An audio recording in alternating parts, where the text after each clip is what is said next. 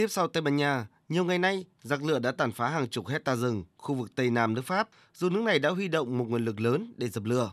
Liên minh châu Âu cũng dồn lực hỗ trợ nước Pháp với những đội cứu hộ được cử đến từ Đức, Romania, Hy Lạp, Thụy Điển, Italia, Ba Lan và Áo. Một thành viên đội cứu hỏa từ Đức cho biết.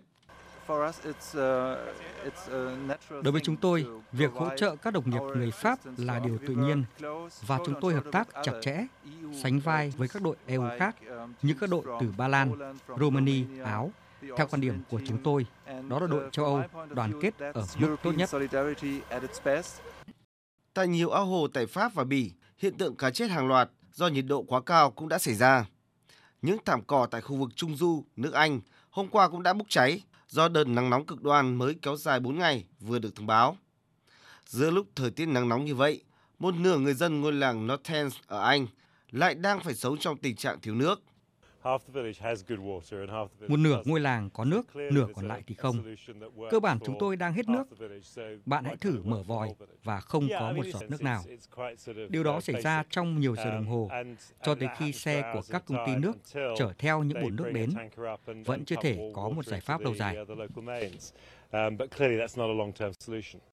Dù mùa hè nóng bức, song châu Âu vẫn phải đau đầu giải bài toán tiết kiệm năng lượng để để dành cho mùa đông lạnh sắp tới khi lo sợ Nga ngừng cung cấp khí đốt.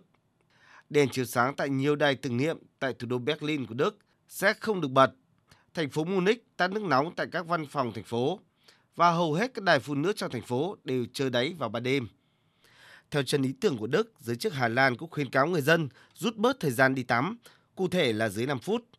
Thủ tướng Tây Ban Nha thậm chí còn đề xuất bỏ đeo cà vạt để ứng phó với cái nóng mùa hè nhiệt độ của điều hòa không khí và lò sưởi cũng sẽ bị giới hạn tại Tây Ban Nha và Italia. Đây là một phần nỗ lực thắt lưng buộc bụng trong việc sử dụng năng lượng của chính phủ các nước châu Âu. Còn người dân châu Âu trước mắt cũng đã nghĩ ra nhiều cách để tự hạ nhiệt cho bản thân mình. Những đài phun nước tại Bỉ đã trở thành những điểm tắm công cộng. Người dân Italia chọn các bảo tàng, thư viện là điểm tránh nóng vào ban ngày. Trẻ em châu Âu chọn kem như món ăn để giải khát. Còn người già tại Italia được tạo điều kiện tối đa để tránh ra khỏi nhà khi có các nhóm tình nguyện viên mang thức ăn tới tận nhà cho họ.